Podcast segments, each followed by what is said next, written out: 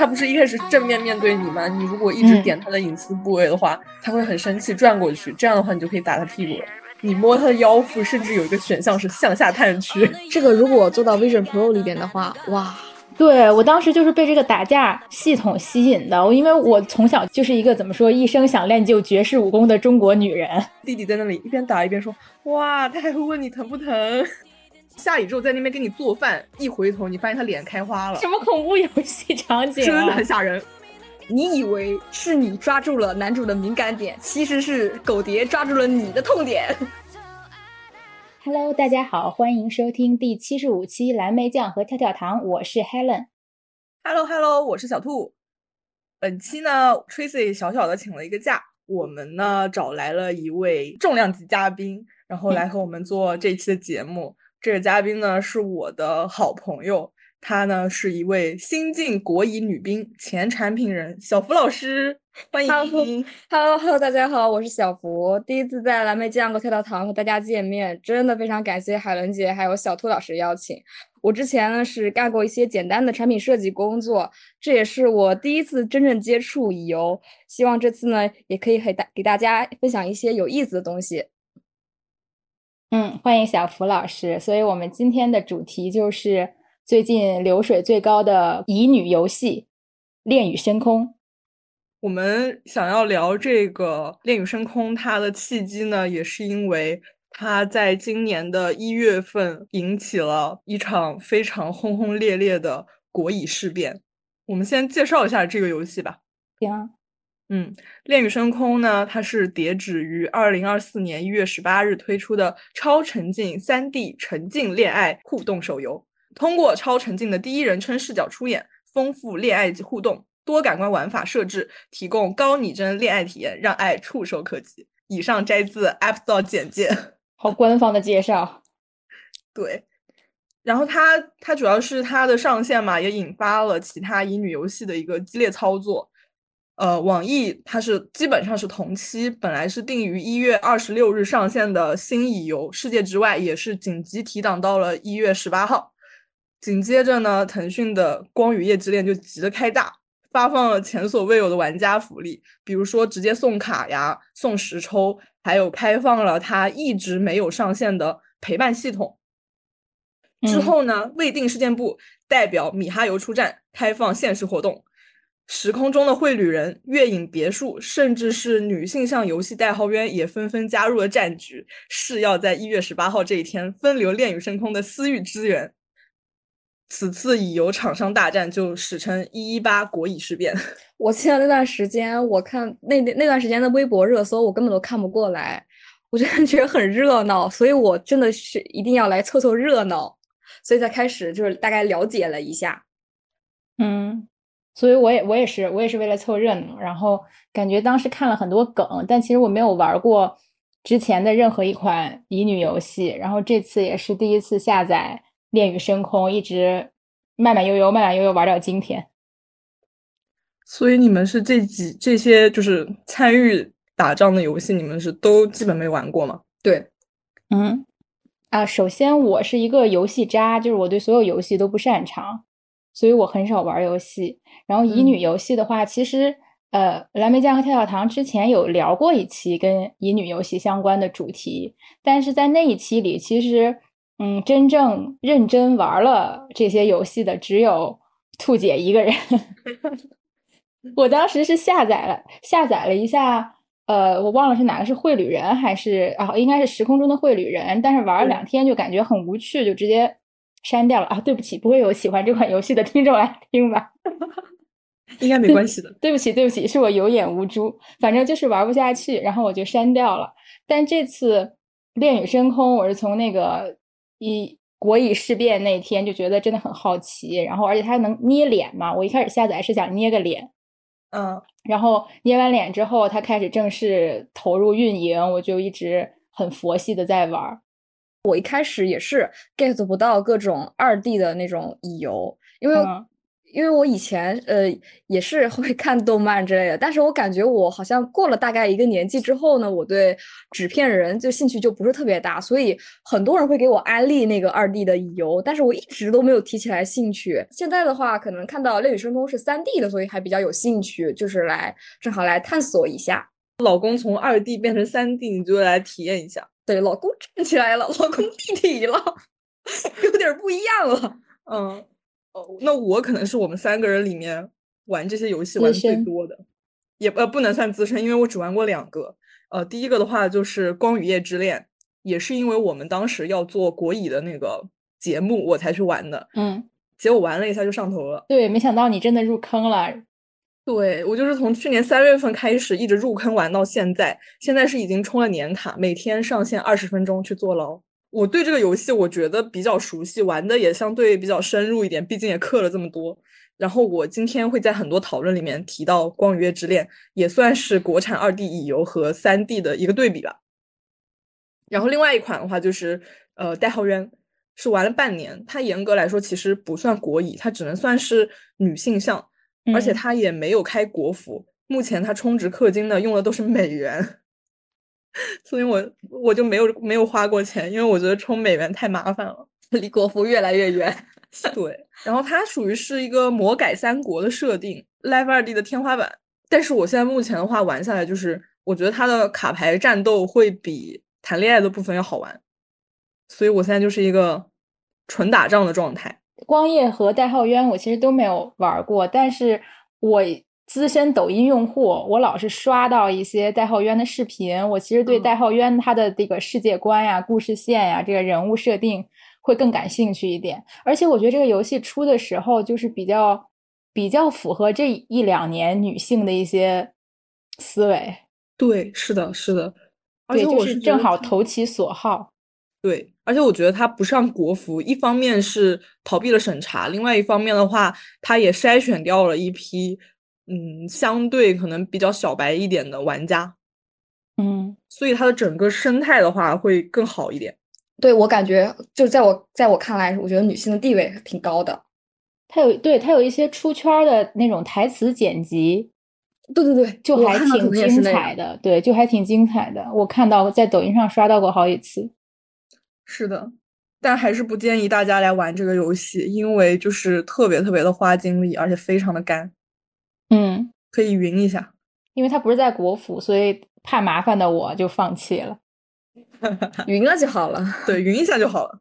我之前因为我感觉这些游戏其实挺仰仗二创的嘛，就是一些粉丝呃那个的一些二次创作，对二次创作，包括他们还会做一些文创的周边，就自己的那个粉丝范制。这个还挺好玩的，因为我也是因为这个对游游戏的那个接受度越来越高了。他们做的很多东西都特别可爱，特别好玩，然后也会了解一些里面的梗，所以这个他们的二创还是挺有挺有意思的。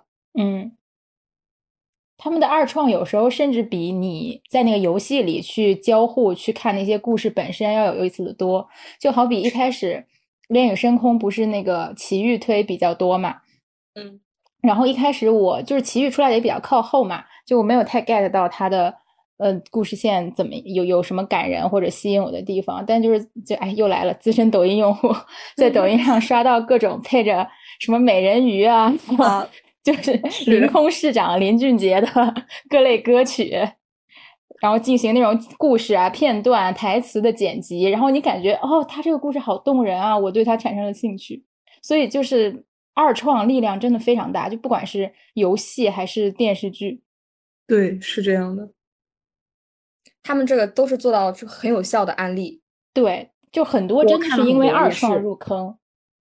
嗯，没有，哎，没有人下载了《世界之外》玩。世界之外，我也是看到他们一些营销号的一些案例，就是讲它，它是是，我大概看了一下，它是那种呃无限流的那种游戏，然后是在一个轮轮船上面吗？我没有玩，我记得不是特别清楚了。然后我当时看，然后里面我记得最清楚的是有一对，有一对。呃，有点儿贝德的，是和姑姑之间的那个故事线，就是主控是姑姑，然后那个人是你的养子一类的。哦，是这样。然后这个好像还有一个，就是它有一个特别好玩的，是它可以念出你的名字，就不是把它显显示在那个呃文案里面和对话里面，它真的是就是读出你的名字。这个是有点像 AI 朗读的一个功能，像剪就是剪辑软件里面可能会用到，但是它这个把这个应用到游戏里面之后。就会变得很有意思，我对这个还挺感兴趣的。但是当时已经对《恋与深空》上头了，然后就没有去玩《世界之外》。但我感觉这个点是它一个挺新奇的，然后也很有革新的一个点。其实日语里面是有这种的，也可以读名字，可以读名字。我之前有查到过，但这个东西它就是属于是你可能看起来平平无奇，但确实对乙女游戏玩家来说，它就是一个非常重要的东西，因为它可以喊你的名字，就代入感很强。但是世界之外，它有一个很大的问题，就是，嗯，它应该是用了 AI，它的作画。哦，你说它的绘制？对，它的绘制用了 AI，这个的话，其实现在是很多玩家的一个大忌，因为因为你其实。乙游嘛，你现在它是算在二游里面的，很多二次元玩家他对这个呃原创绘画他是非常在意的，嗯，因为他们会觉得你如果你用 AI 你去做图的话，你相当于你就是练练尸块，嗯，他们把这个他们把这个话讲的很难听，就是他觉得你不尊重那些画手，而且他的 AI 就是非常明显的，就什么。六个手指，三节胳膊，这种哦，我好像看到过。对这个的话，就其实还是一个挺大的忌讳，所以我自己的话，我比较介意这个，我就没有玩。那这个也太粗糙了吧？我觉得，我觉得他就是故意让你知道，就是说我们搞了这个东西，他们在试探玩家的底线。对，这是这个是一种尝试。我之前呃接触这个公司，呃当时公司有一些业务接触到这些 AI 的东西的时候，他们其实是很想做各种尝试，因为当时 AI 确实兴起了。呃，包括像呃一些作图软件里面都会使用到 AI 的能力，就比如说你上传一张照片，为你生成你的动漫形象，这个就是 AI 的应用。而且很多呃一些不太懂这个方面的那个用户呢，就已经开始感兴趣并且使用了。所以这个其实就是 AI 在对人进行这个试探，就是大家用用这个 AI 能力对大家进行试探，就是看一下用户就是否能接受，或者说是否这个可以拿下来这个市场？但总体来讲，我觉得现在 AI 绘图，就我传一张照片到什么抖音或者什么修图软件上面，它绘出来的那个 AI 图，其实都很刻板和单调，就是画风都是那个样子的。这个是 AI 能力的那个问题，嗯，可能也会以后也会有，或者说付费的时候会有一些更精细的。可是它。就是归根到底，它是 AI，就是它是拼接出来的。对，所以肯定很肯定很多人还是介意这个的。我一开始对世界之外感兴趣，其实是因为它宣传的无限流，因为我还挺喜欢看无限流小说的。我也是，对，就是挺喜欢这种世界观的，所以对它产生了兴趣。但是因为当时也先下了《恋与深空》嘛，就觉得，嗯，先先先玩着吧，两个游戏大概也玩不过来。我感觉我刷到的都是他们擦边的一些内容，对，就是用这个来吸引玩家，没有刷到一个让我一下子入坑的那个节点，就是刷过来刷到的片段都感觉还挺扁平和那什么单调的。是世界之外吗？对，世界之外是对是对是有一点。目前我印象最深的就只有那个贝德的，他有点过时，说实话。就是他现在已经没有办法去适应现在的这个乙游市场了，因为乙游市场它就是你越早去把这个呃份额占了，你就越成功；你越后面做，你就越难出头。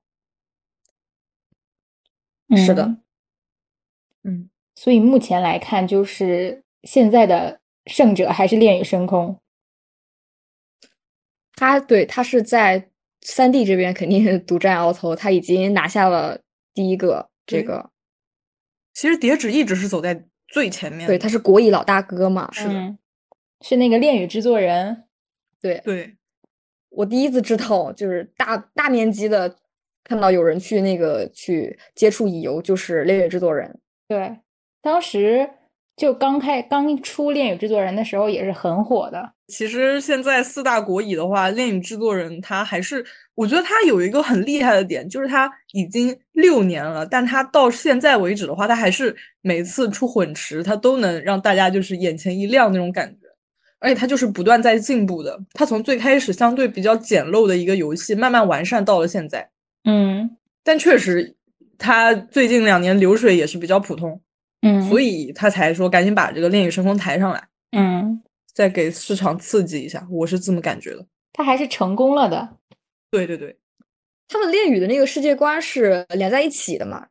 之前小兔嗯老师说、跟我聊过这个问题，哎，我没有太了解过，因为我对恋与制作人完全是一片空白，我没有玩过这个游戏。就是他们的那个能力 evolve 嘛，就是从《恋与制作人》那边过来的这么一个概念。所以恋与制作人也是一个有就是异能什么这种世界对对对观。对对对对对，是的，是这样。要不然他没有办法编那么久。原来如此，我以为它是立足于现实世界的。他他的他的明线是立足于现实世界，暗线的话就是大家都有超能力啊。就是我觉得目前来看的话，《恋与深空》它相当于是呃叠纸打的一张底牌吧，就是他，对他应该就是拿这个出来炸大家一下，但是他本人的话应该也是杯水一战，因为他这个投入真的太高了。他如果说能靠这个《恋与深空》那个有回本儿啊，或者说是就是回报的话，后面他计划做的那个开放世界的暖暖和暖暖大电影，应该也就能做了。反正现在就是看《恋与深空》它能带来多少的收益。那对于我们来说，感觉只要自己玩的开心就好了，并不在意它有多少收益。因为我们其实是有点像路人的，我们就算是比较比较资深一点的玩家，其实我们也是会看热闹嘛。这个嗯对大厂来说，比如说对腾讯啊，对什么 这些大厂来说，这个是凛冬将至，这是一场恶毒的商战。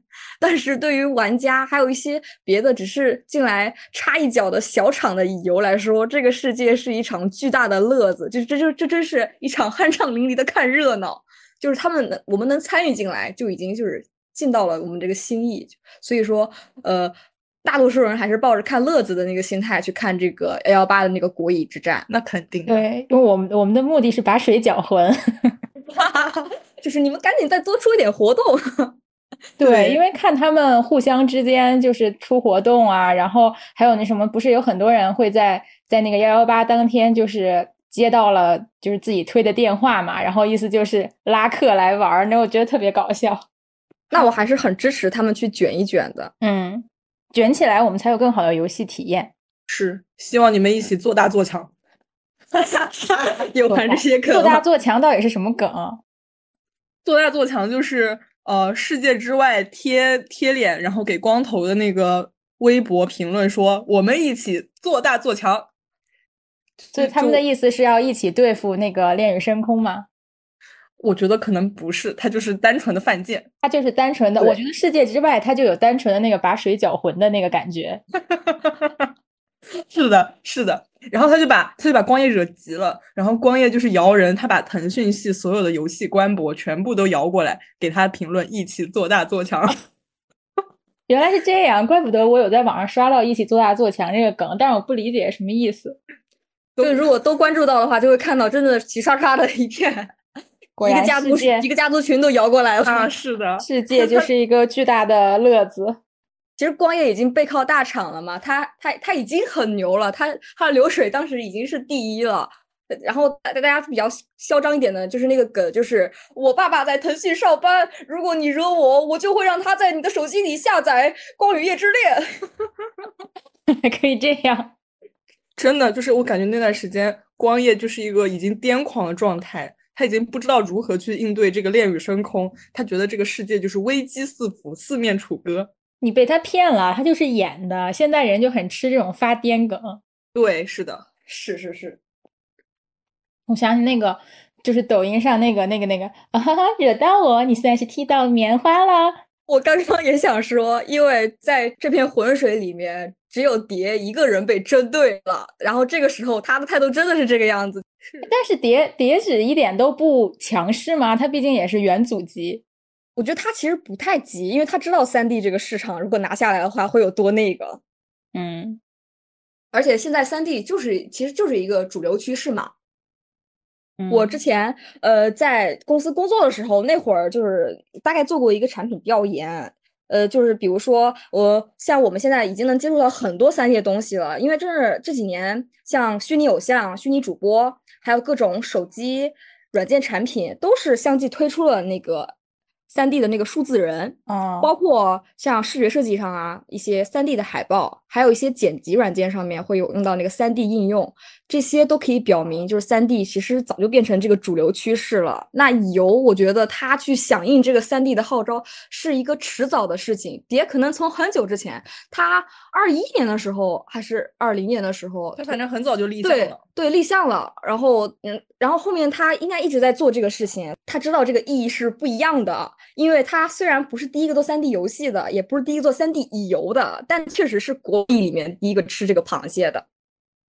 对，就《恋与深空》在我的概念里，它应该已经筹备挺久了。然后我嗯之所以就是会今年有关注它什么时候正式正式开服，正式可以开始玩儿，就是因为我去年嘛，去年刷到了一个，就是它发布的那种战斗战斗系统的那个短视频。我当时看，我觉得天呐，好酷啊！还有这样的游戏，又可以谈恋爱，又可以打架，然后我就觉得到时候它开了，我要玩一玩看一下。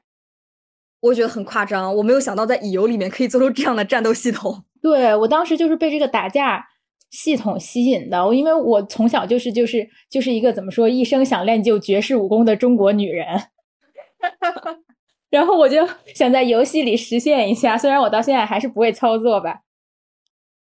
对我也是，我觉得它的这个战斗系统吧，我其实当时看的时候，我估计它不会太难，呃，但是呢，确实也是一个比较革新的东西，呃，但但我其实我还是觉得，我真的很想看看，就他能让国乙其他其他家那么着急，他能搞出什么样子？我也想看看，就是他，因为他其实当时他做宣传的时候，他就是搞得非常的十八禁嘛，嗯，对，就是搞搞那种什么什么推导啊，他的卡也是比较劲爆的。像我们这嗯种满脑子黄色废料的人，就想来体验一下。对，对我第一次刷到他那个 PV 的宣传里面是一个卡面的互动，就是沈星回那个、那个嗯没有没有穿衣服的那个躺在床上的那个，对对对，就是躺着让你摸脸的那个视角。我没有想过乙女可以吃这么好，你也来吃一口？我我我肯定要来吃一口呀，我尝尝。所以你吃了之后觉得，有东西很震撼，真的很刺激。那你们现在你们就是这个《烈雨深空》，你们都打到哪儿了？就是这个游戏进度。主线已经通全部通关了，然后他那个活动也全部呃搞完了。我现在的话，而且我是我觉得最近真的太伟大了。我在那个情人节之前是好感度那个牵绊是到了五十五，就正好过完奇遇的那个潮汐之章。我觉得我真的是过了一个完很完美的情人节。因为潮汐之章的剧情也是非常的刺激，不亚于那个沈星回的那个床卡，对对对，这个床卡，甚至连卡卡面名字都没有记住，但是你觉得很刺激。怪不得你卡住了，你沉默了，你不说话了。因为只记得那个画面了，现在说起来只好只记得床了。哎，所以你现在就是奇遇腿，对，我是奇遇你，你氪金了吗？我氪了，我氪了可能四百到五百这样。啊因为它那个活，我我是真是感觉它其就是我刚开始玩乙游，我没有想过它的物价是这么高的，可能是因为是三 D 三 D 游戏嘛。然后它的物价，我之前看他别人的反馈也是说，呃，物价要比其他的游戏要高一点点，因为是三 D。而且呢，我这个人就是在就是我能力能达到的时候，我就会及时及时行乐，因为我感觉我是一个小白，我没什么耐心，然后我就会说就磕一点，让自己体验好体验感好一点。但是他他但是他也很冲动，他是直接氪了那个最贵的礼包幺八八，啊。然后我当时我听了我就很震惊，我就说难道你不先去看一下礼包性价比吗？像我们这种这这种老油条，就是他们出礼包的时候，一定要先去研究一下它的性价比，哪个性价比最高就买它，嗯要性价比低于多少我就不会入手。这不是没有经验吗？但其实花的氪的也还好啦，毕竟我玩保卫萝卜都要充值三十的，我要给我的萝卜买衣服。我玩摩尔庄园第一周也充了三十，买哎钻石给萝卜买衣服、买帽子。哎，你们有买那个浴巾套装吗？男主的？没有，我没没有氪到这么多。我我是在我刚玩两三天不到，我就拿下了那个浴巾套装，为了提升我的游戏体验。我感觉男主的衣服都很丑啊，我就拿下了一套 不需要穿衣服的套装我。觉得女主的衣服很丑哎，我就是想换衣服，换来换去还是换回初始那套，其他衣服太丑了。对，猎人套装已经算不错的了。对他们日常装我真看不出来到底谁在穿。对啊，真的很丑，怎么会那么老气？能不能请几个时装设计师来？没这么难，我觉得光夜班影，我我觉得是这样，是她有那个嫡女长公主那边的衣服好看，咱们就是去借一下也好呀。可以把两个游戏打通一下吗？他的能力应该是打通的，因为他们是同公司嘛，可能归属于不同部门，但是我感觉他们做的那个能力是相通的，因为这个能力全公司可能产品都是可以用的。嗯，那兔姐打到哪里？我的话，我我也是全部通关了。可以，你们两个都比我优秀，我就是佛系进展，我目前进展到第四，哎，第六章。好像是我感觉是玩家的投入时间的问题，如如果有稍微闲一点的话，可能每天打都感觉不够打的。哦，可以，那我但也可以悠着点玩玩，一直玩到它出新剧情。啊，对，我觉得可以慢慢打，就是它，它没有说让你觉得特别有压力，就是你一定要说很快的去升级嗯什么的。对，嗯，然后我自己目前的话，我其实相对我还是更喜欢打仗一点。我我反正我每一次他的那个战斗的话，我都是开手动的。这雌鹰般的中国女人。对，然后我现在我现在的感觉就是，呃，每天可以花的资源比较有限，没有办法去升卡，因为它现在升卡，你从五十到六十，你网上去升卡的话就会比较困难，资源资源要稍微攒一下，但其他也还好，就是因为我在代号渊已经历练惯了。因为代号渊是一个特别喜欢卡关的游戏，它基本上它它那种很夸张的关卡，它能卡的话能卡一一两个星期，所以我觉得恋与深空在我这边不算很难，就是每天现在就是上去收收菜这种感觉。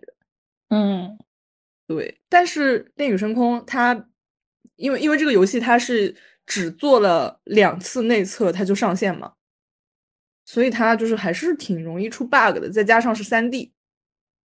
就他会他会搞那种就是一些很很窄种的东西，比如说什么呃离离身在那里走路，然后头没了。啊，对对对对，就是有这种。这个。然后然后然后然后下雨之后在那边给你做饭，一回头你发现他脸开花了什，么恐怖游戏场景真的啊很！吓人。我自己都遇到过一次，是我正在说话，然后离身不知道跑哪儿去了，然后再一转头，他已经不知道窜到哪里去了，就是乱整个空间内乱窜。还有那种他们过沈星回的卡面，结果突然发现离身站在里面，但是他们也说那段时间有一段时间。不是说，就很多人发现他那个衣服错乱嘛？比如说，本来是呃穿着衣服的，结果呢，呃，可能出了一个 bug，在卡面里面突然发现他又不穿衣服了。突然裸体，对他们说，这可能是蝶故意研究的一个 bug。哎有道理，一些阴谋论。对他们去，他们专门去卡这个 bug，就是为了看我没有卡出来，但是我已经遇到了很诡异的情况，就是那个那个裸体的那个奇遇会到处乱跑。真的很太恐恐怖了，那个，我觉得那个眉头和脸开花实在是太吓人了。我老公竟是流浪体，以后老公竟是流浪体，你可以写一篇二创小说了。那还是看来还是我因祸得福，我玩的时间少，所以没没他没能卡上 bug。嗯，因为我主要就是走主线，然后还以及打架。那你有过特别好玩的有卡面剧情吗？我很少过卡面剧情，我就是一心打架。你看，我们都是专注打架哦，的哦对，说到卡面剧情，就是除了互动、互动、互动这些，我除了那个卡面剧情，它不是每天还会给你那个什么喵喵牌，还有什么抓娃娃的那个次数吗？嗯，然后我每次玩这个，我都觉得好，我就完全没有耐心。我说怎么抓的那么慢，能不能快一点儿？我每次狂点那个换我换我，对，我就走那种什么卡面儿，还有什么约会内容，还有那些活动啊，我都觉得特别的漫长。后来我反思了一下，我觉得我这个人单身这么多年，其实是有原因的。哎，但我我也是，我是因为我是因为那个单身单身很多年嘛，我一直 solo，然后我但是突然一下遇到这个乙游呢，我还是蛮有兴趣去探索的，因为就是好奇嘛，以前没有嗯玩过这种呃乙游，我就想好奇一下里面的那个这种谈恋爱的模式，所以我还比较经常去探索他那个约会的那个边那边的东西。嗯，你就是已经上头了，我还没有上头，我还在理智探索。对，但是你们打架也是有自己的 体验的。啊，是，那打架现在对我来说有点略单调，哎，可能是我卡养的不够，就是抽的不够多。我觉得体力也很受限制，他那个嗯体力一限制下来，很多资源就肯定不够用。对，我前几周的时候，甚至买过每周的体力礼包，啊！不然你猜我四五百是怎么花下来的嘞？我现在听完，我真的觉得他很不会规划这个氪金，我要急死了。我已经拿下成就，闪耀的小富婆。资深玩家，你是做长线打算吗？他现在是上，就是小上福老师现在是上头头中，所以现在就不管三七二十一，先花了再说。他现在就像我的父母，就是钱啊，我真急了。热恋嗯期和结婚后就是不一样。那是的，我们天天就是柴米油盐酱醋茶，要不然也不会在光夜那里呃买一年的那个坐牢卡了。之前小兔老师跟我说过，他很喜欢下一周的原因是因为下一周会给他做饭。哦，他你说这个真的下宇非常有宙吸引力。说到下宇宙，我之前我玩到那个他那个他和奶奶那个情节的时候，我 本来回家吃饭呢，我一看，哎，家里住这么大房子，我可高兴了。结果我出去一趟，房子就给我炸了，我特别生气。我就想，炸什么不好？为什么要把我们家房子炸了呢？嗯，对，确实，而且那边我们特别不能理解的就是，相当于你奶奶死了，你哥死了，嗯，你立刻回去上班了，没有一个人安慰你。我觉得是文案的问题，因为我当时想了一下，其实是有时 间差，只不过他为了过剧情，就紧接着把女主又推上去，没有描写她。没多久，因为当时他还写了新闻呢，哦就是没多久。哦，对他上班时候看到新闻的，我想起来了你。说多荒谬呢？天呐，我当我现在气愤的那感觉已经过去了，我现在都替嗯他、替他开脱了。但是我现在想想，我当时是很离谱的，因为我自己我自己本人是跟奶奶一起长大的，我哦特别受不了这种就是家里面的老一辈人去世的这种情节。我觉得你你真的你不用这么来虐我吧就像我们去看电影或看电视剧，这么谁死都可以，但是那个狗不能死。是的，是的，我那个不能没呀、你们真的。狗爹，先还我奶奶！笑死了。哎，所以兔姐在这里面，就是你之前在光夜的时候你是推销役，但是你在这个里面你就推下一咒嘛？我没推他吧，我现在就是来来凌空市出个差玩玩男人的这个这人设人设。如果我非要推一个人的话，我推下一周。他是你的 crush，嗯因为你真的就是短暂旅途中 遇到的人，对，因为刚 crush 上他就炸了，对吧？不然怎么叫 crush 嘛？真的 crash。我好难受我。没事，他会回来的。还有那只乌鸦，很好奇那个。对，不知道秦彻到底长什么样。但但这个好像应该要等他正式开服了之后，因为他现在其实相当于算是公测阶段，是，对，可能要等到他正式开服之后，他才会公开，就是有那个他俩的剧情。嗯，我一开始是很喜欢黎深，因为我觉得他就成熟男人魅力嘛，很稳重。然后往后玩着玩着又觉得，哎，一会儿看齐豫还行，一会儿看沈星回也还行。然后后来我就想了一下，都玩这种游戏了，为什么还要只选择一个人呢？啊，你这个昏君，对呀，我这种就是万叶丛中过。万花丛中过，片叶不沾身。是的，是的。对，这其实是玩游的正确的态度。但是这样就其实不太集中嘛，就是你不知道该主打升级谁。你情感上其实是很满足的，但是可能体验上面就会稍微辛苦一点。好累呀、谈恋爱谈得特别累，每天起早起早贪黑的谈恋爱。但我感觉《恋与深宫》还是挺希望玩家去那个做奥推的，因为它的战斗机制其实它要求的是你最好就是，因为它不是有分谱系嘛，颜色谱嗯系，它其实需要你每个每个男主都得养一两张卡的那种。能养出一个战队的那种。对，而且因为我还没玩完前面这些剧情嘛，就很明显，它就是一个章节，你就是跟跟一个男主，下一个章节就是跟另一个男主，要端水吗？对，来回来回培养。嗯，我们刚才大概聊了一下我们玩这个游戏的一些体验。嗯我们下面要不然聊一下《恋与深空》的革新点，因为它确实也是，就是我觉得它能让我们这么有这么多的讨论，也是因为它确实有一些在这个乙游里面的一些新变化。对，可以其实从它那个就是它一个主打的一个三 D 入手，嗯嗯像三 D 跟二 D 的区别其实特别明显嘛。如果让我讲的话，首先就是肯定，因为我刚刚也提到了它那个主流趋势的问题，它拿下了这个三 D 市场，包括他自己标自己说是次世代三 D 动作游戏，它为什么可以开启次世代这个拿下这个敲门砖？嗯、区别于其他产品，三 D 是起了最大作用的。还有就是，我不知道你们看没看到那个呃，它的宣传时期，你们有注意到吗？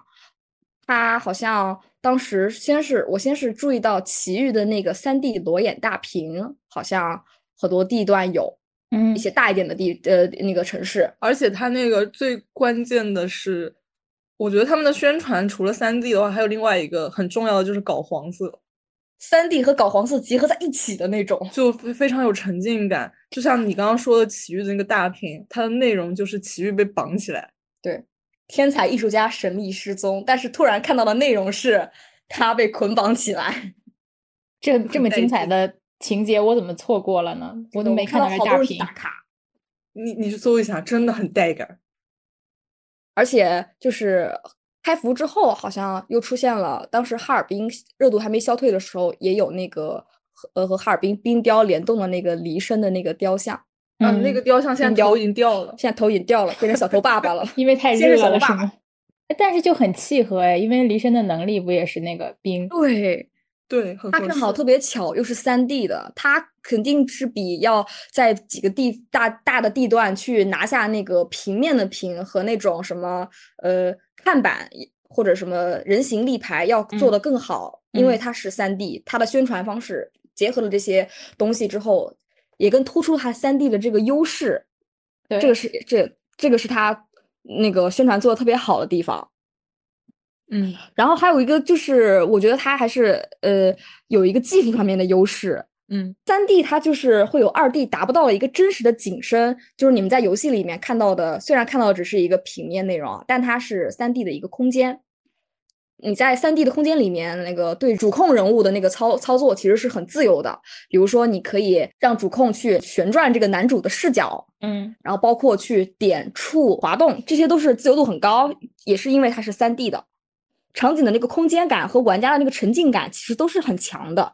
我甚至我第一次看那个主界面互动的时候，它里面有一个好像是拉手的那个互动，我刚解锁的时候我都害怕了，因为它是你伸手过去，对，它是会凑近，对，这个一下子就，我当时说实话有点朝后蜷缩，夸张的讲就是感觉他整个人要钻出来。对他，确实有很多情节是那个男主的脸会突然无限往前贴近。他就是做的很细腻，包括说他那个男主脸上的那个皮肤纹理，甚至他们有的人脸上可能皮肤不算特别好，会有痘印这种东西，他全部给他做出来了。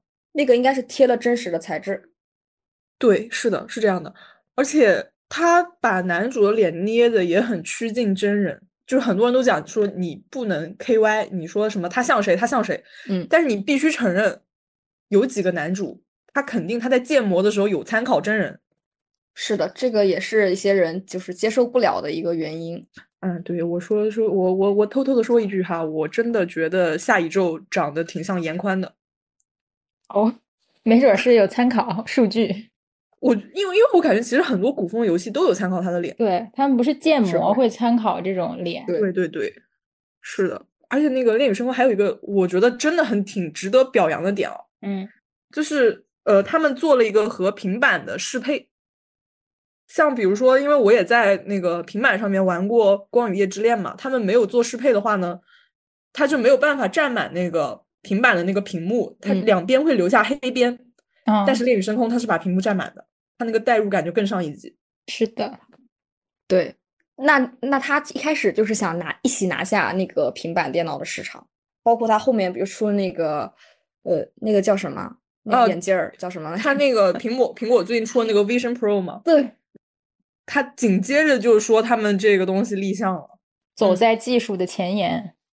这对啊，这些都是因为是三 D 呀，所以说他们可以才有这个是的是的尝试的这个可能。对、嗯我，我其实挺期待他后面做这个 Vision Pro 版本，它会做成什么样的。虽然我可能我暂时也买不起 Vision Pro 了。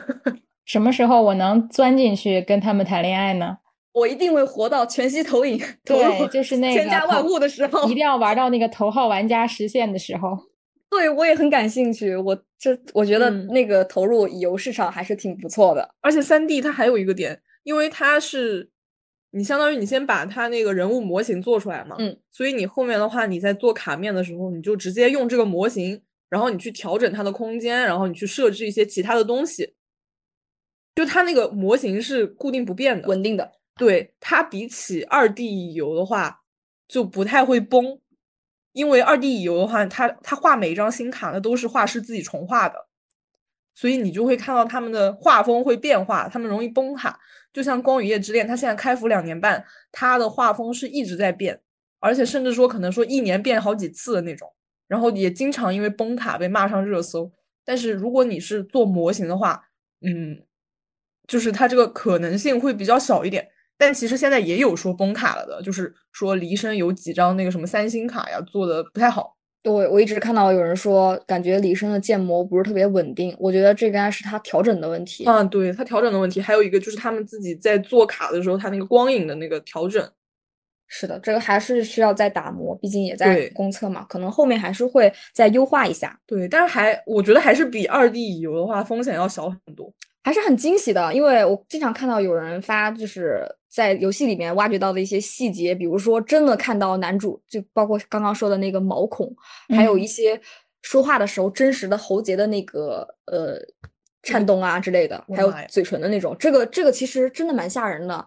一个这 其实因。为太细致了，就可能他会有，比如说有人会担心建模会出现恐怖谷的这种呃问题我。最开始它看其实是会有点儿，嗯对对对，对，这是三 D 的一个缺陷，但是他们应该也会做优化。我觉得现在我当时看的二测已经感觉好很多了，一测的嗯时候惨不忍睹，是的，是的。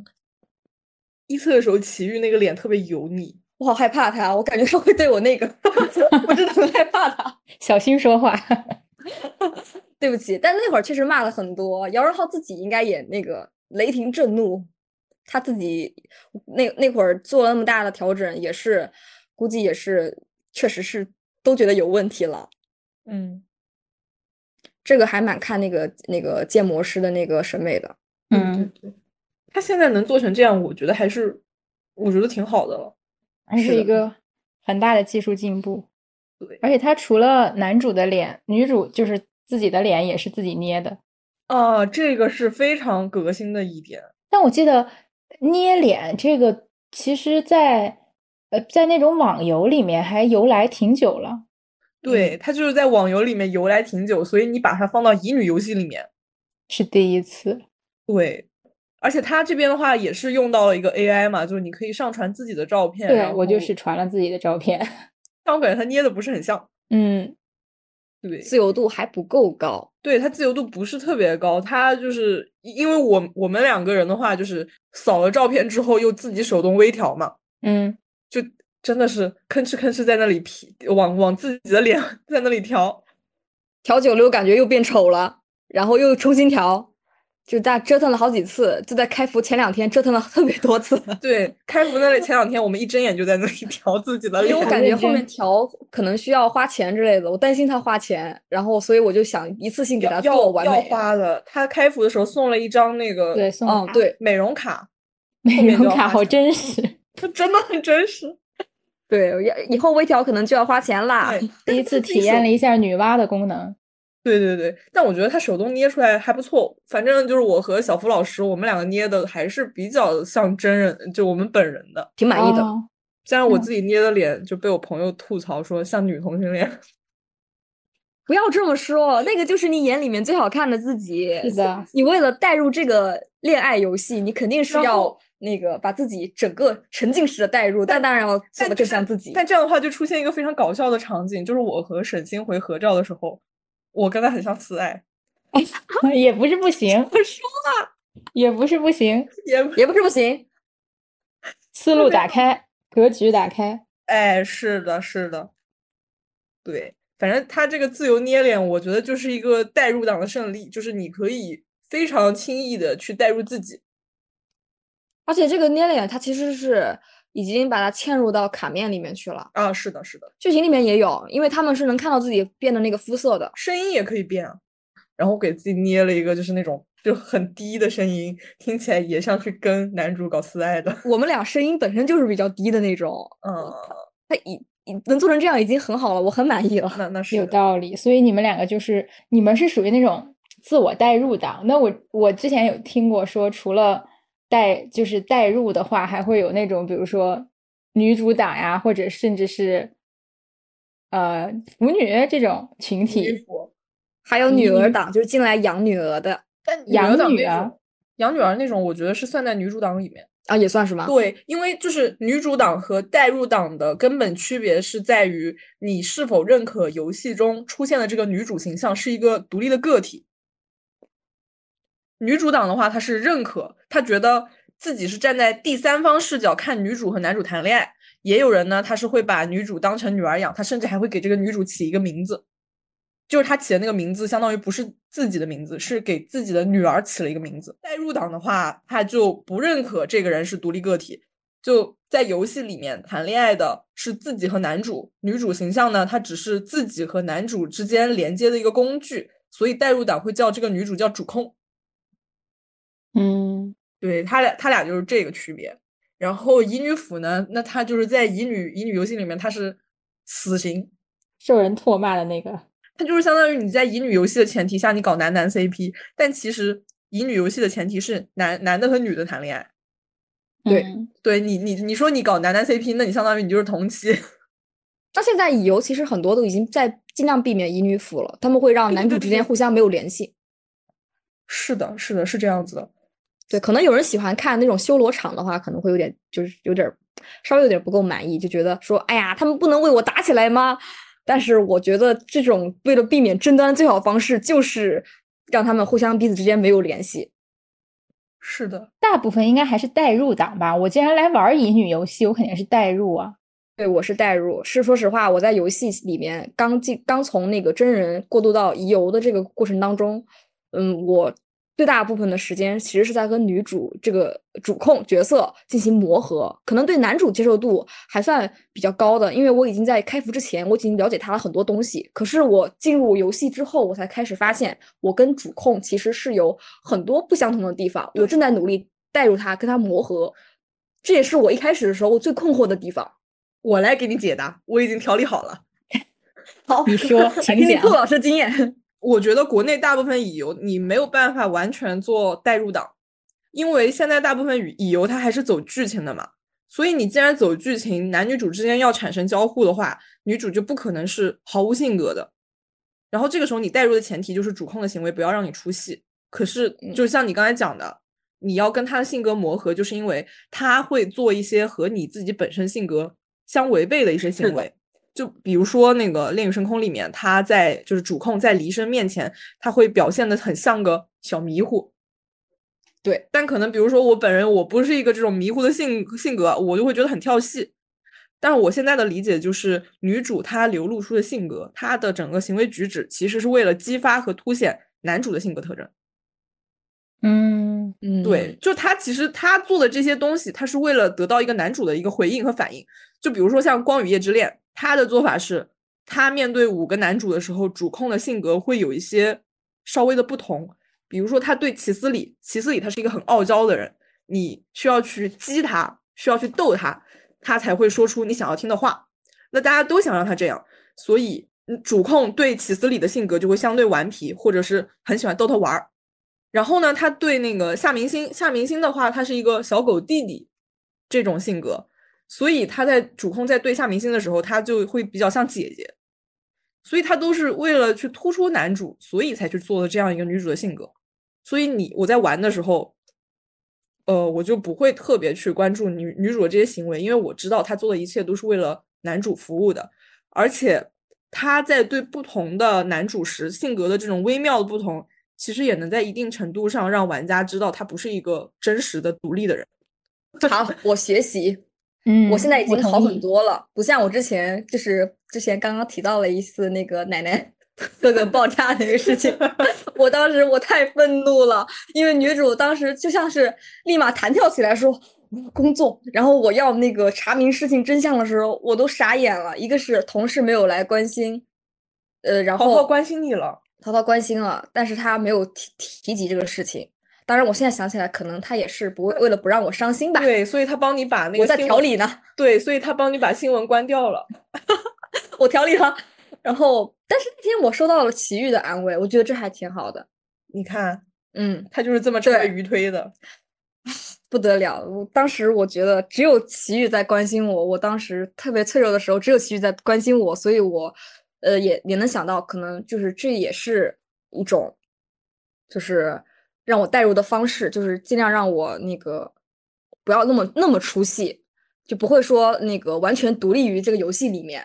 嗯嗯，所以我已经我已经调调理的差不多了，好多了。是这样。其实我挺我很同意兔姐说的那个，因为代入党的话，我是这么理解。虽然女主的可能行为和性格可能跟我不符，但是代入党其实我是把我的主要视角和关注放在了就是男方，嗯放放在了几个男主身上，我并没有过度关注就是女主她展现了什么性格。因为我觉得像女主党的话，等于你就在第三视角或者你在上帝视角看女主和三个或者几个男主发生故事，这就跟看书和看动漫没有什么区别了。这个时候，女主在我眼里才是有性格的。对的。哎呀，突然有一个想法，以后再做新一代乙游，是不是除了男主线有很多个，就是女主一开始选择除了捏脸，还可以捏性格，给女主设置好几个不同的人格选择。哇，这个系，这个系，这个系统一定很庞大。对，然后程 程序员说：“你想让我死？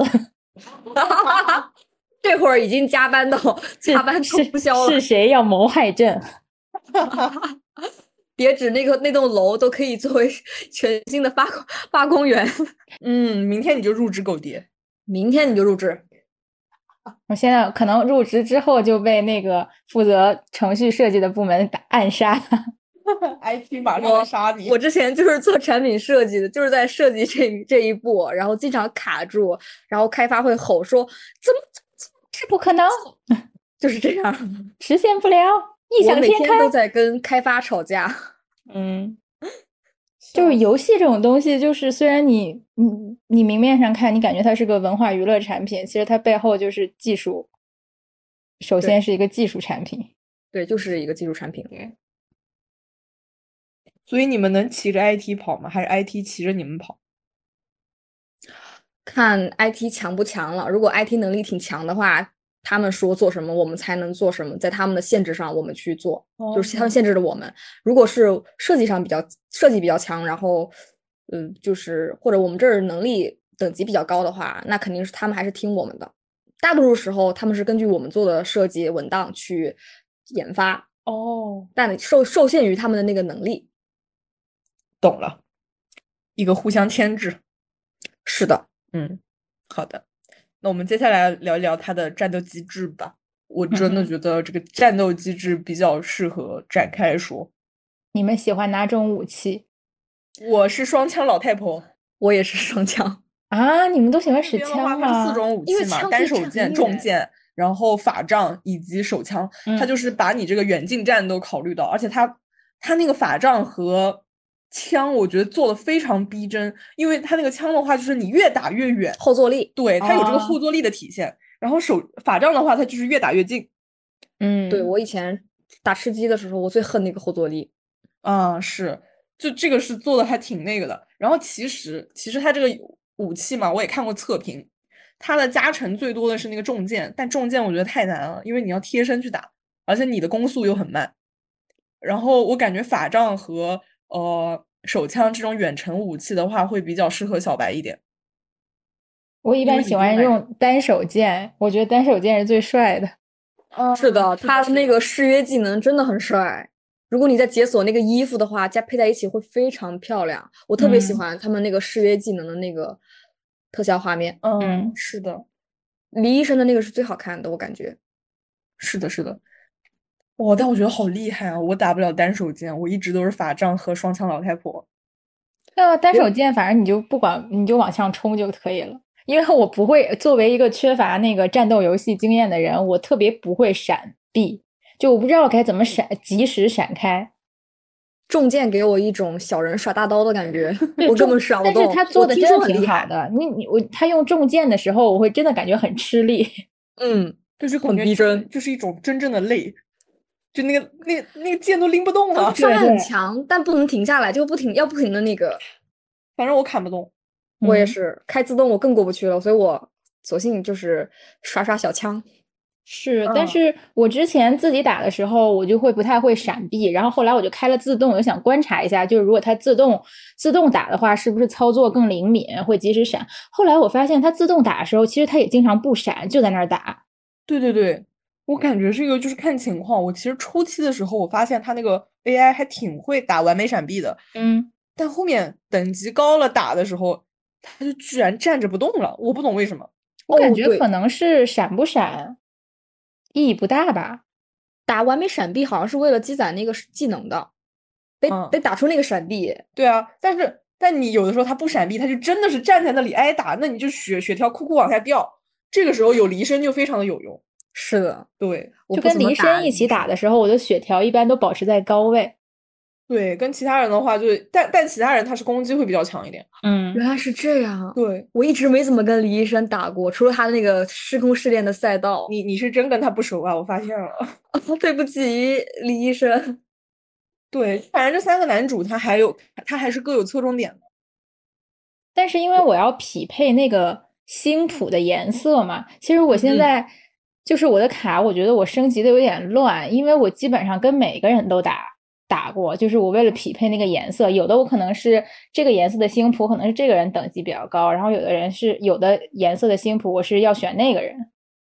他们是有攻略的，沈星回是绿色、黄色，黎生是蓝色和红色，然后那个奇遇是紫色和粉色。嗯，我觉得这个游戏它现在就是要求你所有人的卡都要养，因为他还搞了一个猎人锦标赛这个东西，它就是六个颜色都有。如果你想要把它打过去的话，你就得全部都养三个人的卡。是的，要不然怎么让你氪金呢？应该就是不想让你过早去选择一个人推。对对对，所以我现在就是他们的好感度特别平均，他们都在四十五上下。对我也是。对啊，因为你跟男主就是升好感度，就是看那个，就你跟谁打架，你就跟他的好感度就往上升嘛。我每个人我都跟他们打，那他的好感就一起升上去了。原来是这样。对呀，我我是离身最高，但是另外两个也没差多少。对，因为都要打架。对，都要打，而且你去，就是他各种那个什么零点追踪啊，还有他开放的那个什么星河啊，什么各种战斗，它都是就是每个颜色都有。我不特，我不是特别算那个铁血鱼推。其实我沈金回因为也在那个升好感，在正在就是在两个男人之间纠缠，所以那个。所以我那个也在养那个新的卡，但最近就是因为打锦标赛实在没得干了，打锦标赛的时候才开始养李医生的卡。对他反正就是这么样一个要求，但是我总体来说，我觉得他的战斗机制吧，它还是一个卡牌数值游戏，就像刚才海伦姐讲的，你只要数值碾压了，一切都好说。对，只不过说你到后期的话，呃，你如你那个声卡难度提高了，所以你也没有办法用单独一个人的卡去打完所有的怪。啊，是的，是的。除了那个战斗的机制，我感觉它那个陪伴系统也其实也挺值得说的。嗯嗯，因为它现在呃每个理由都是有一个很自己的一个陪伴的系统，甚至是有那种隐性陪伴，就就是比如说它的主页陪伴也是一种陪伴，不只是它它那些约会的那个呃内容里面。到底哪部分算算陪伴？就是我一点进去，他就在咖啡厅等我，就是一种陪伴。这个其实也是一种陪伴，我不知道你们有算的，对，我不知道你们有没有就是把手机放旁边，但是不管它的感那种呃时候，我是经常边干别的事情边玩《电与深空》，然后我有时候会把男主给冷落了，就把屏幕开着放在那边。你真的好沉浸啊，我觉得 他他就在陪我在干嘛一样，我就是有时候会打一会儿歇一会儿嘛，就把它放旁边，他会。大概每隔个两分钟会突然说话，说我们可以彼此沉浸在彼此的世界里面，但是不要太久哦。就是这种催促我去回游戏界面。那个《恋与深空》的约会就是一整个陪伴系统，最完整的一个。它的约会部分都是陪伴。你像它，你点进去之后，约会里面不是有呃什么清新之约啊之类的这种的，还有哦，当然除了过过剧情的部分啊，像什么喵喵牌和那个夹娃娃这个游戏是。然后还有它的里面不是有一些语音嘛？嗯，语音的那个功能，我已经忘了那个功能叫什么了。然后是那边秘密时光吗？哦，对对对对，秘密时光，还有一些呃那些都是都其实都属于呃陪伴，因为我们在里面的话，可以从那个生化两个部分去那个体验到男主的这个陪伴。像我觉得那个电话、短信、朋友圈，它我我第一次玩乙游嘛，我感觉那个表情包的功能，我一开始的时候我是胡乱使用的，后来表情包越攒越多了，变成一个一个个系列之后，只要使用跟男主对应的表情包，它就会那个变得很说话很亲密，互动很多。但是如果你使用跟他不是同系列表情包，比如说你对黎生使用了沈星回的那个表情包，他就会很冷漠。然后对洗浴。对对，其余使用那个沈星回的，他也会很冷漠，他们只会说一句话。但如果你想触发他更多的那个互动，因为每天只能发三条嘛，这这点特别像我追星的时候用的那个泡泡软件，每也是每天只能发三条，所以我还挺喜欢这个这个这个小的互动点的，很多人都不知道。我真不知道，我在你说之前，我也是，可能我还没有发觉到那么深刻，因为。哎，你们会觉得就是你玩这个游戏，你觉得最最重要的部分就是这个陪伴吗？我更喜欢陪伴，因为我对主线我觉得主线慢，然后战斗呢我又没那么喜欢，我觉得我太菜了，于是我重心就放在了陪伴这边。我特别喜欢在陪伴里面，一个是我感觉比主线更亲密。嗯，是的，对，可能主线我这边他还在对我怀疑，因为我感觉他就是相当于是有两套东西。主线里面你们可能就是还比较陌生，或者甚至于说没有说那个《恋与深空》啊，像其他游戏有可能你俩甚至是一个敌对的阵营。但是你在这个陪伴系统里面，你们就是跟谈恋爱一样，它是稍微就是有一点平行时空的感觉。陪伴系统这是乙女游戏成功非常重要的一个地方。对，尤其对于我们这种代入党来说，嗯，对，因为它就是会让你在这个游戏上花更多的时间。对，如果你想体体会体验到这个男主的，比如说他的身世、他的过往经历，还有他的本人的一个性格，在陪伴里面都会体现的很清楚。每一个里面的交互点，其实都是有它不同的地方的。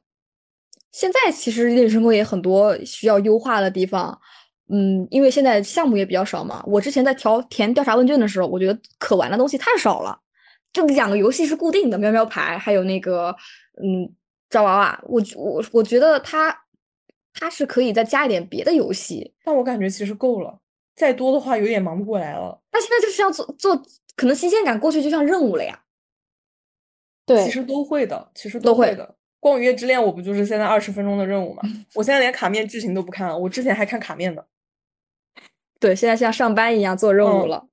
因为我不是挺喜欢陪伴嘛，陪伴里面不就是像在你身边，就是私密时光里面有点私密时光和点滴日常，这个是像 S 码一样那个音频，我不知道你们听不听 S 码，我以前是为了助眠听一些自然的背景音，后来我听的就是剧情向的各种那个语言频道的我都会听，然后我特别喜欢就是比如说他给我营造什么约会的剧情，有一些女性向 UP 主做的比较呃博主。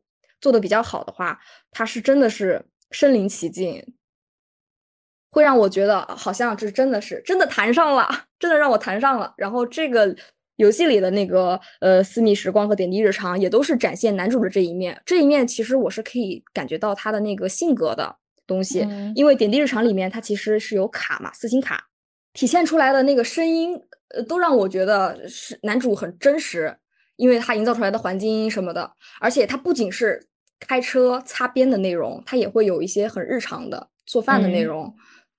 我就可以用它来助眠，它里面很大面积的用到了这样的声音。白噪音一些一类嘛。对对对，它不是说像比如说纯开车、纯擦边的那种，我其实也喜欢，但是太多了不是，还以为你有点还呃我以为你要正经的说我不喜欢。嗯，也也挺喜欢啦，毕竟是女性向的受众，我还是很喜欢的。我也 喜欢。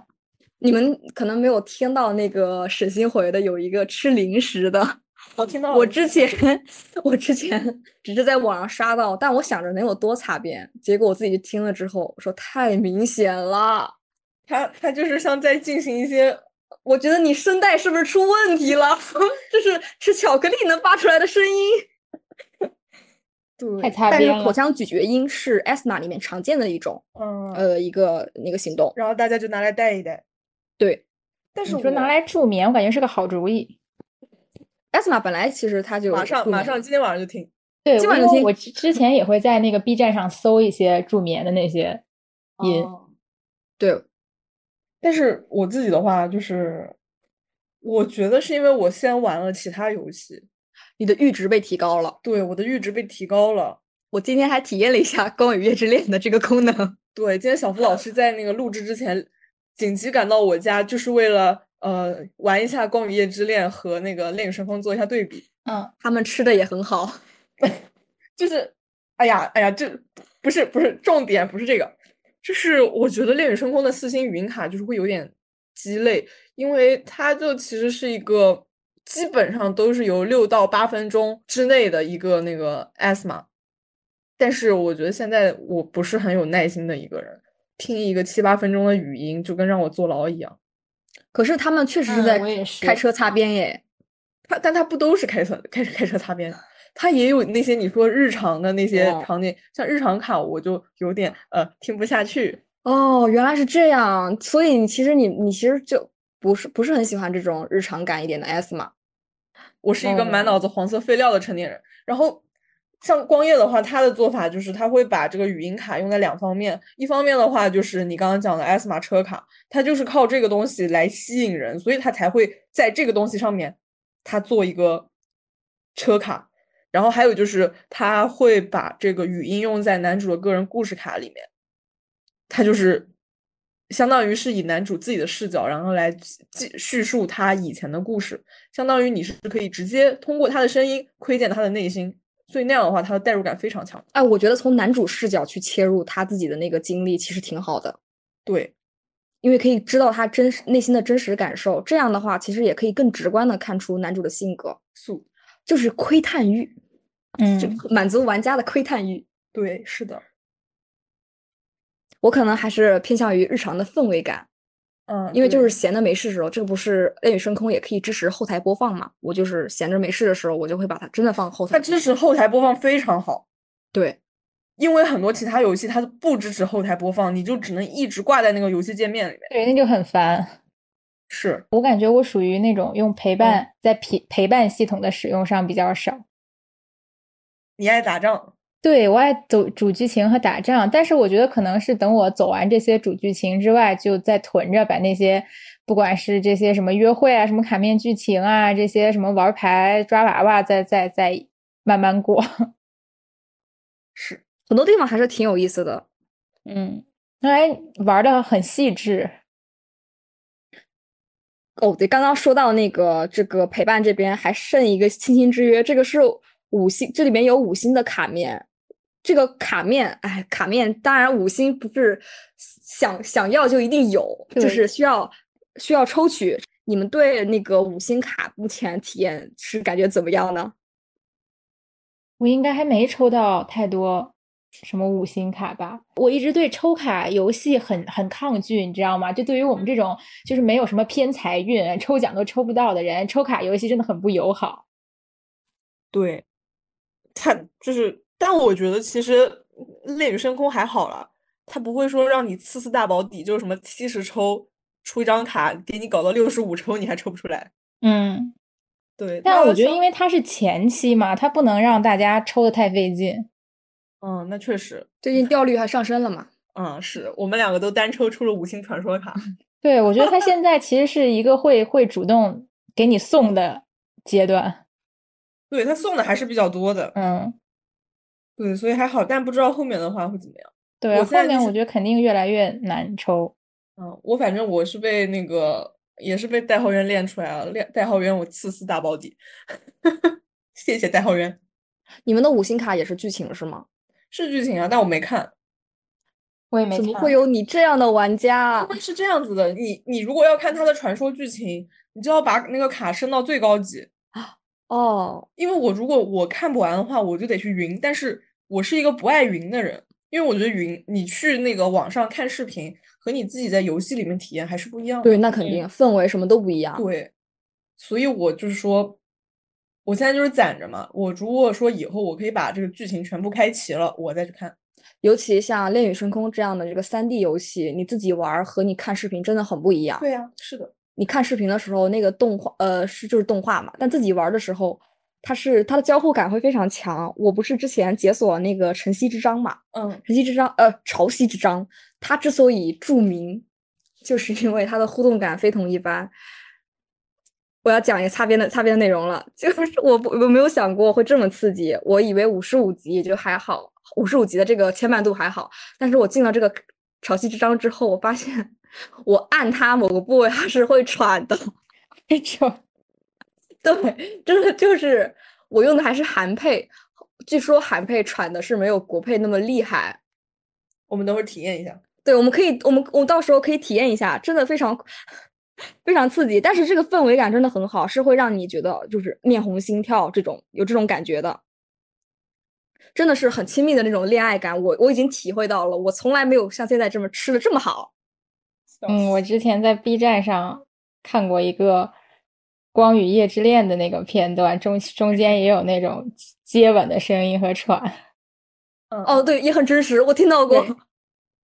我就是吃的那么好。对，就吃的很好。他现在阈兔老师的那个阈值整个被提高了，《恋与深空》对他来说就就是是小菜一小儿科碟，对，小儿科。太好了，我我就是还是很愿意去看的，就是他的一些东西。碟还是比较细水长流，没有一开始就特别刺激。像那个光夜，就是已经老夫老妻，他发现搞黄可以让他出圈变火之后，他就一直走这个路线了。天呐，再加上他又物美价廉，因为光夜我觉得他应该是所有乙游里面物价最低的，你零氪你都能吃的很好，所以所以他就他现在相当于他流水最高嘛。但是但是现在反正就是呃，恋与深空刚开服，他是把那个光夜给反超了。嗯，对，变成新的 top 了。对对但还是要看长期下来会怎么样。是的，是的，是的。但是我还是感觉大家可以就是多提升提升这个牵绊，然后可以可以更直观的感觉到男主对你的这个感情，这个啊也是一种情感体验嘛，因为他因为有很重要的这种情感模式，还是很需要去那个探索一下。嗯嗯，嗯，交互体验这边，我感觉需要介绍一下，但是很多玩家其实现在已经就是很大面积的都接触到了，因为交互就是产品上的一个很简单的概念，很多玩家呃呃都懂，就是产品交互是指人和这个软件之间的一个交流。通俗的讲，就是玩家在游戏中，比如按下了什么键，然后给出了什么指令，系统会给出的一个反馈。或者反过来，系统给玩家一个什么反应，用户可以继续点击呀、之类的进行交流，这种一来一回的互动，这个就叫交互。有时候那个我们会看到系统里面发发放什么调查问卷啊，然后就会问到这个交互体验，还有很多内测啊，一些玩家都会收到这个东西。因为交互设计呢是产品当中非常重要的一环，是完全要以用户的那个需求和期望为核心的，相当于游戏是游戏，但是它需要为玩家定制，所以玩家真的很需要给游戏去提出你的宝贵意见，这样呢游戏才能做得更好。那其实像你刚才讲的那个潮汐之章，你去点它，它会喘，这个就是一个交互。是的，嗯，这是一个乙游里边呃可能比较常见的一个交互。对，还有就是像呃那个大家都可能特别喜欢的战斗的这方面，它也有很多交互点。就你你你在战斗的时候，你不是被打到了吗？啊，对，然后他会问你疼不疼，因为因为我这两天我有看到，因为过年了嘛，很多姐妹她们就是让自己家就是什么打王者荣耀的弟弟啊，帮他们去打这个战斗系统，然后那个弟弟在那里一边打一边说，哇，他还会问你疼不疼，弟 弟这是弟弟没有体验过的温柔。弟弟打开了新世界，弟弟推开了柜门，笑死我。对，然后还有就是他在你受到伤害的时候，男主还会冲到你面前帮你挡伤害。我觉得这个应该都算是一个互动吧。是是，都属于交互。嗯，对。而且挡伤害这个给我体验很好哎，就是我打着打着正掉血呢，然后他突，而且他不用我去操作，他突然就站到我面前，然后挡了一波伤害，就很帅。这个真的会有并肩作战的感觉。对，而且会有一种，哎，确实，当时我都变成一个娇妻了啊，老公好火了。我是一个很害怕战斗的人，我打仗的时，我打打架的时候，我就是会往后一直往后缩，往后缩，就是让让我老公去扛伤害。我真的很害怕，所以我感觉并肩作战其实是一个很好的点。我我老公我老公挡挡在我面前，我一把就推开了。老公让开，让我打，你打太慢了，你的伤害没有我强。还有什么别的算互动的吗？陪伴上面的交互也是，也是它的一个很大的一个。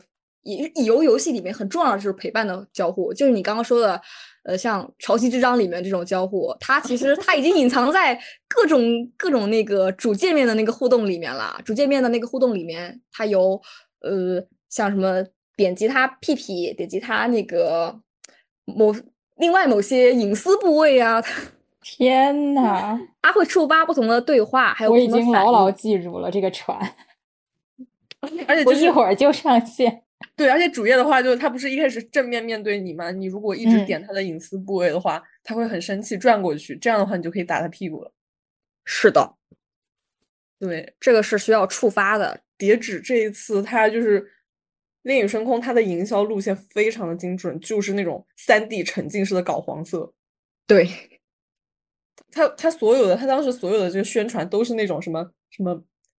什么就什么捆绑啦，什么挡摸屁股啦这种东西的。对他那些 PV 动画里面是给你提示的，就是你就他有很强的性暗示，对你的 你的那些动作互动，他会都会引发他一些不同的反应，这些反应都是女性玩家哎呀就很喜欢的。这也是我入坑的关键。你以为是你抓住了男主的敏感点，其实是狗蝶抓住了你的痛点。对，就是牢牢把握住那个玩家的内心。我们已经被分析透了。是的，是的，我我刚上线玩的那一周里面，我已经大概能感觉到了。我觉得蝶真的很了不起，就是这方面。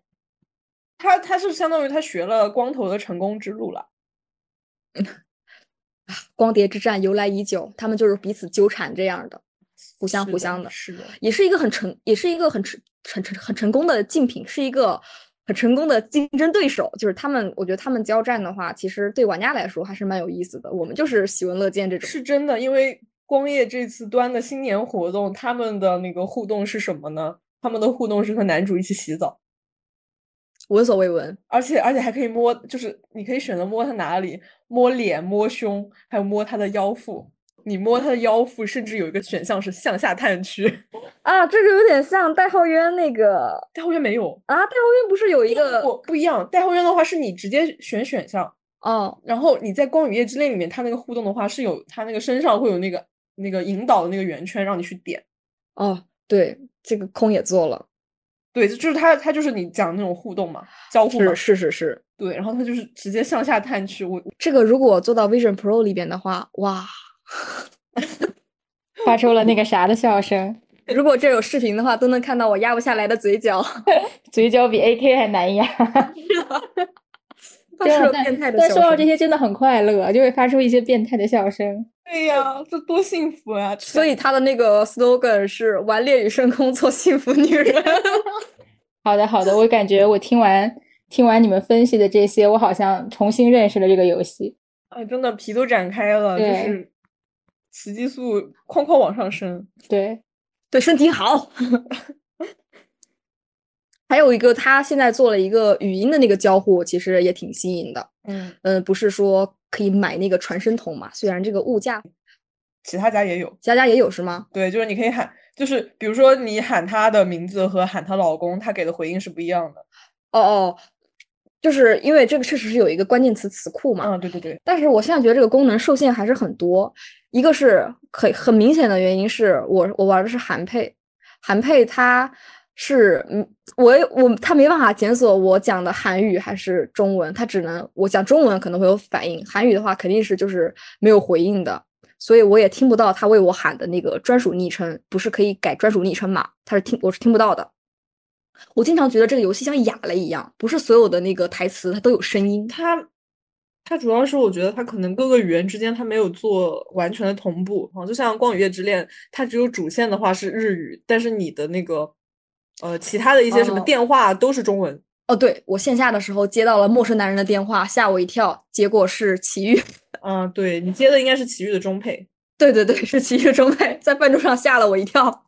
我好像新年那天接到了莫名其妙的电话，然后我看一下就给摁了，摁完之后他才弹出来说是。黎深的电话，但是没接到。但是他下午又打了一遍。对，这个还挺好的，我觉得挺好的。光夜的话，它是没有就是重打这个选项的。它这个重打就让人感觉心里暖暖的。对，做的很人性化。它还有一个特别人性化的，我之前玩游戏的，玩那个娃娃机游戏，然后不小心退出贴出去，然后忙了别的事情，再回来的时候，游戏不是网络断断连了嘛？它按理说是重新加载进去，我以为需要再浪费我一次喵币，然后再进去抓，结果它是主主界面直接提示我可以重新进去，直接继续游戏。本来这个是一个很普通的事情，但是我进去之后，我发现男主也是有反应的，他会安慰我说你是不是走神啦？就是有点像，就是你斗地主的时候你老不出牌，然后对面然后对面就会说说快点吧，我等到呼血了。但是，呃，《人与深空》里面这个。处理这部分的处理，就让男主变得很自然又很温柔，这点让我一下子就有点触动。我说啊，真好，就是哇，特别符合他的那个性格。我觉得这个情侣日常的个代入感也很好，就说明他的设计其实照顾到挺细节的。嗯，对，这个这个也是一个交互点嘛。嗯嗯，也很方，一个是很方便，还有就是也是很符合男朋友的这个人设，就很符合女性心需求的心态，而且就是照顾到。边边角角，对对对，而且每个男主其实因为性格不同嘛，像黎深他是会用他自己的能力去抓娃娃，那个 evil 他那个是冰，嗯，这个互这个互动还蛮好玩的。然后李是呃，然后奇遇他是有超能力，就是他可以自己再花钱再多抓几次。我觉得这个就是很像真实的人啊，虽然其实你说你男朋友会用冰也有点荒谬了，但是很真实。嗯，对，很符合他们的小性格。对，这个还挺好玩的。喵喵牌的那个游戏互动不是也很有意思吗？虽然这个是堪称《恋与深空》版的分手厨房，该生气的时候大家都生气。我不知道海伦姐有没有玩那个 喵喵牌？我玩了，但是我没，我只玩了一次。你有感觉到是跟黎生一起玩吗？不是黎生，是沈星回。李医生马上过来抓了啊！给我打个电话。但是哦，我玩的时候我很生气，因为奇遇他偷我牌，我也是很生气，因为他他他会作弊啊。对，进阶版他不不会偷，进阶版不会偷，进阶版他挺打的挺狠的，一开始的时候，他和沈星辉打的都很狠，是吧？我跟你讲，我玩这个游戏，我对游戏我对那个李医生产生了好感，因为李医生就是看起来嘴特别硬，但是心最软。他真的打游戏，他会就是打这个喵喵牌，他会让着女主啊。对，能感觉到成熟男人。对啊，就是他有那种，就是我跟你玩游戏嘛，这只是游戏而已，当然是你开心最重要啦，就会有这种感觉。哇！但是沈星回就是他，他嘴上说着啊，我不会啊，这个好难呀，我已经忘记规则了，然后哗哗哗哗哗把你的牌全部撬掉，这很符合他的性格，他是白切黑。对呀，我知道啊，但是就是很生气啊，因为我是一个很在意输赢的人。我之前是试了一次，如果我次次都让着奇遇会怎么样？我很明显的感觉到他，我在让他的时候，他也在让我，因为我让他的心态是什么呢？就算我输了，我也会有，我真的是在让着你哦，这种感觉。但我没有想到，他我让他的时候，他会更让着我，很明显的就是能感觉到他在努力的让让我输变成我平。原来是这样。他会控制啊，其实是系统在控制，这个是一个程序。哎，怪不得我谈不到恋爱呢。我每次跟奇遇打牌都是最狠，你是想揍死他是不是？是的，你胜负欲过强了，一定要一定要赢。其实这样的话，系统会提示你说：“哎呀，不要再欺负奇遇了。”他会有这样的一个提示，这是一也是一个交互。我完全没有看到，你从来不看是不是？完全没有看到。我每次我打这个牌，我就说我一定要赢。他会提那个最后那个结算的时候会提醒你说奇遇很伤心，你要那个你要让你让着他一点儿。啊，你给我说内疚了。哎呀，心疼男人就是你倒霉的开始，你还是保持你这样的那个状态吧。反正我玩喵喵牌的时候，呃，我是感觉他呃作弊，还有那个主控可以抓他作弊这个交互是挺有意思的，这个点也很符合他的那个性格嘛，所以我不会说去怪他，我甚至会纵容他作弊，做吧，就是这种我让着你了这种心态，这这其实 带入情侣日常是对这个就会更加有真实感。如果你俩只是在玩游戏，那就跟玩卡牌游就是跟玩棋牌游戏没什么差别了。上班呢？对。就真就真的变成了我一定要赢，打仗打仗也是要赢，玩牌也是要赢，一生不愿意服输的中国女人。哦，很多玩家会生气，比如说娃娃机不让着不让他抓，然后还有喵喵牌那个老让他输，其实玩家真的会真实的生气。我我一开始无法调理的时候，我也觉得气死我了，怎么就非得弄死我，怎么着？但我后来我就感觉，唉，其实。也是我我互相让着一点，也其实也挺好的。毕竟我体验了他那么多悲痛的过去，这些惨痛的过往，这几个男主一个比一个惨呀！哎呀，我觉得我让着他也没什么了。心疼男人就是倒霉的开始，真的是这句话。这些小的交互点玩的好代入啊！虽然你是第一次玩乙游，但感觉你就是完全玩进去了。这不就是小白的心态吗？他比我当时玩光夜还要疯。对。我当时反正玩光夜的时候是那个玩那个过了萧逸的主线，就是他的那个个人剧情卡，哭了一晚上睡不着觉。哎呀，你这个也是，我我还没有到这种程度，但我感觉情感其实其实真的情感是共共同对互相的情感有情感投入，真的其实不管怎么说也是丰富情感生活嘛。我觉得跟纸片人这种情感其实还是很可贵的。这些小的游戏里面的那个交互点啊，在游戏体就是提升体验感，同时都会让我们感觉男主的这个性格很鲜活。然后这种情感交流让我觉得其实真的跟真人不一样，但是又和真人会真人现实生活中的真人他会模糊那个情感啊，对，会有一种连接感，就是我会感觉到他能打动我那个点。嗯，你们有这样的体验吗？就是真的打动到你的那种感觉？我玩到目前还没有。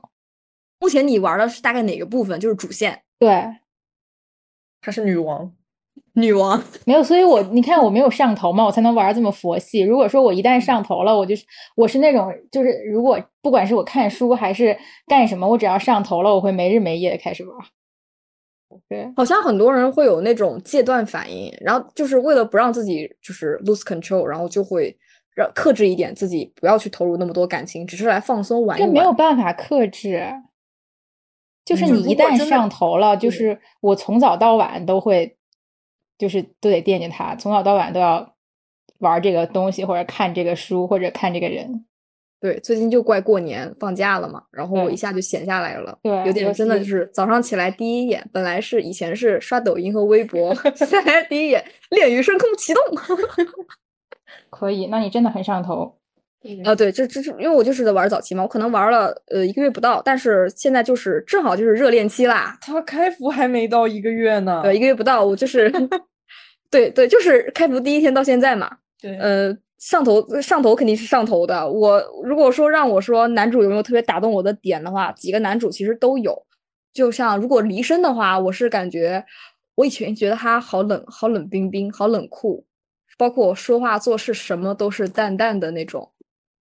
我就是感觉他很像那个表情包，就是我什么都淡淡的。嗯。但我我后来感觉到他有点变化呢，是我过了一张那个清新之约，我发现他其实，哎呀，怎么说呢？他真的温柔的点让你 get 到之后，你就会觉得他是一个外外外冷内热的那种人，但他真的很隐忍、很克制。嗯嗯。然后沈星回是我不小心就是过了他那个传说，一直升他的卡，然后过完了那个传说，过了传说之后，我发现他挺惨，我就开始心疼他。你你就怜爱他是吧？对，我觉得他他几乎就是呃，就是。没日没夜的在找我嘛，千年之恋啊，千年之恋，没日没夜在找你。对他不抱任何希望，但他又抱着一点小小的希望在找我，就有点像，哎，我每次想到他，脑子里想起的 BGM 都是都是林俊杰的《新地球》。凌空是市长林俊杰，对对对，真的要 Q 他，因为他最近都开始多听了很多他的歌了，因为这个《恋恋与深空》。虽然我是鱼推哈，那个，但是其实几个男主都有让我打动的点。我甚至觉得，就是一开始的时候，奇遇其实不长在我的审美点上面。我也是从真人刚过渡到乙游，我在真人的审美当中，我其实对这个脸不太感冒。但是我度过那个磨合期之后，呃，我就发现，就是一个是人鱼、复仇、秘密这种的。而且对艺术的感知力很强，这种本身就带有这种神秘和浪漫，本身它就会很吸引人嘛。对，我觉得他的人设，这个人鱼的人设，就是就咱们感觉咱们中国人也很喜欢写人鱼人设的作品。他很远离现实，像童话。对，其他两个人科幻，然后未来感这种的，但他他就是那种成人童话，有种这种截然不同的这种神秘。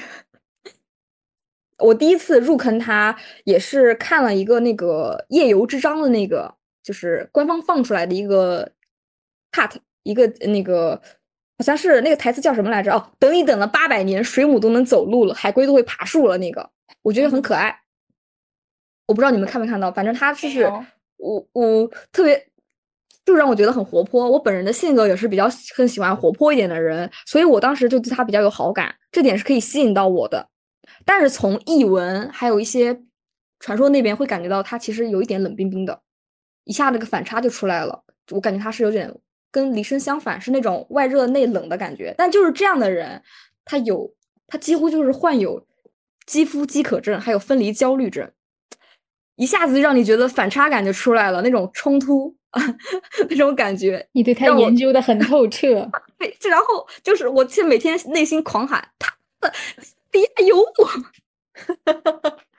这真的就是上头的反应。我对某个艺人上头的时候，也是这样疯狂研究他的。对对对，然后我感觉他在我面前展现出脆弱的时候，我就疯狂的心疼这种的。哪怕说他接近我另有目的，或者说他其实是向我复仇，就是一这是这是那个后面的事情了，是他那个要需要解锁才能看到的了啊。就是朕早就知道爱对是哎，是是是是是。但他已经给到了我这种明确是需要我的这种感觉，就是哎，我体体会到了这种他一开始就是黏着我，哪怕不需要我保护，但是还是要求我去当他的保镖，就是赋予了我这种情绪价值。然后再加上他在我面前表现出来的这种脆弱感，我在他身中身上能看到那种让我觉得苦痛的地方，我就是。没没办没办法没办法了呀，家人们，心疼男人就是倒霉的开始啦，我完蛋了，就是氪金的开始。是的，我我现在看小福老师的状态就很像我去年玩光夜的状态。嗯，是的，那看来只有我从始至终都是铁石心肠。是，所以你是女王，她还在走主线呀。对我还没有走到后头，但是我现在最好奇的是离身的那个，就是他有一个被冰封在那个座王座上面的那个卡。就是不是现在有有说他的剧情是什么先知啊这一类的，我就现在很好奇。其实我解锁了，但是没看 啊，我就很好奇。我要检讨自己，因为就是我我一心扑在鱼身上。我现在虽然是鱼推，但其实我的卡歪出来的全是离身，几乎全是离身。我每次呃，因为我不是磕的蛮多嘛，然后我强取在强取鱼的路上面，每一次歪出来的都是离身。其实很多的，我感觉还是可以看。我我可能后面我就我就就就要去看一看了，因为这个故事线其实我也蛮好奇的。我觉得他们基本上都是就是和女主有那种什么前世今生的牵绊，这个是一个很常见的影视梗嘛，还有那个书里的剧情。对的，对的，本身就是很吸引人的。如果你对这个男主有探索欲的话，其实了解一下还是挺好的。对，我觉得就是这种前世今生梗，虽然说你说已经用烂了，但是当你真的去看这些游戏里面的。还是吃的，真的就是不管你放在哪里都非常的好使，只要你写的够好。对，很很看文案，非常看文案。其实套路无非就那么几种，而且我觉得咱们亚老中人看故事，真的永远就是很还是很吃那老几样。其实我们上一期聊书的时候也聊过，就是目前为止这几年没有出过新的梗和世界观。是的，总能在那个一个一个新的作品里面看到他就是别的作品的影子，就人山人海，书山书海。嗯，对，其实我我觉得《恋与深空》还相对好一点了。你像在那个呃世界之外，他那个男主开灯之后就被人讲了，说人山人海的。从从名字开始就取的人山人海，嗯，是我 我都没有仔细研究过，但是我知道它是无限流，就是因为无限流也不是什么特别新的那个设定了，真不是特别新的设定，因为其实代号园里面它有几个活动，它就是有那个无限流的那个影子，只不过说它没有点的很清楚而已。哦，对，我也听说过，我感觉也挺有意思的，嗯，而且它也是只是融入了那个故事线里面而已，嗯，对。这种需要，这个还是需要很长时间去打磨的。就是可能现在目前的游戏来说，嗯，如果它一旦已经奠定了基调的话，后面去插入这种新的世界观、新东西还是蛮难的。就是要看去那个公司去怎么去打。这种这种的话，我我觉得一般他们就是在立项的时候，他就要就是把这个东西规划好。是的，对。要不然的话，你看像这个乙游的话，你的这个剧情越出越慢，你到后面你总会有江郎才尽的时候。对，你还是得想不同的办法去刺激玩家。对，那我还蛮好奇那些做的比较长远的那个呃乙游后面要怎么发展的。他们基本上就是出主线，就是他会把那个时间给延长，比如说本来三个月一更，嗯，他改成半年一更，因为你要是更的太快的话，你主线真的会更完。对，像光夜现在就是半半年一更，然后。呃，他们就出各种混池嘛，出新卡，嗯，然后让你玩那种卡面剧情，哦，不断的有活动，对，就不断的有活动去刺激你消费，对，也是为了 留住用户，是的。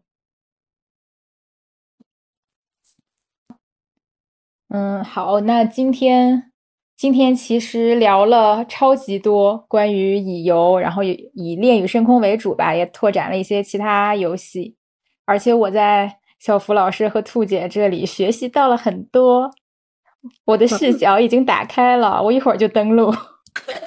我也是在不断学习，因为完全是新人，所以不知道就是会不会给大家就是提供到一些呃有意思的东西。但我也是在那个不断的学习中，我可能以后我也会做作为一个乙游玩家去那个体验各种各样新的游戏。我我也希望就是会有更多更好玩的那个乙游。就是不管是从那个旧的游戏里面开发新的玩法，还是说开发出更多这个乙游，或者说开拓更多的市场，我都是对乙游市场抱有很很大的期望。对，我觉得你玩的特别好，就是特别的投入。我刚才听你分析，然后让我真的就是打算端正一下我玩这个游戏的态度。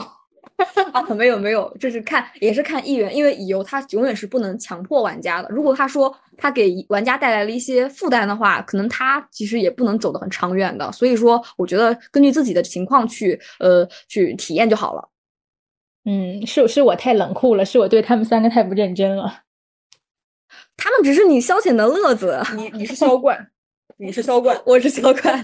我之前真的销冠，销冠到就是因为那趟那一次只是欧的从新娱乐盘里面去抽，只是二十抽出了一张洗澡卡之后，我真的安利所有人，我说咱们就拿下那个二十抽，一定能出洗澡卡。结果我发现洗澡卡的掉率非常非常的低，受不了欧皇贴脸太大了，对不起对不起，向所有玩家道歉，向所有同单道歉。嗯，好，那我们今天差不多就聊到这里。嗯，好的好的。如果后面有关于更多的这个游戏的分享，我们以后可以再邀请小福老师来。好的，我一定会再来的。大家再见。下下期见，拜拜。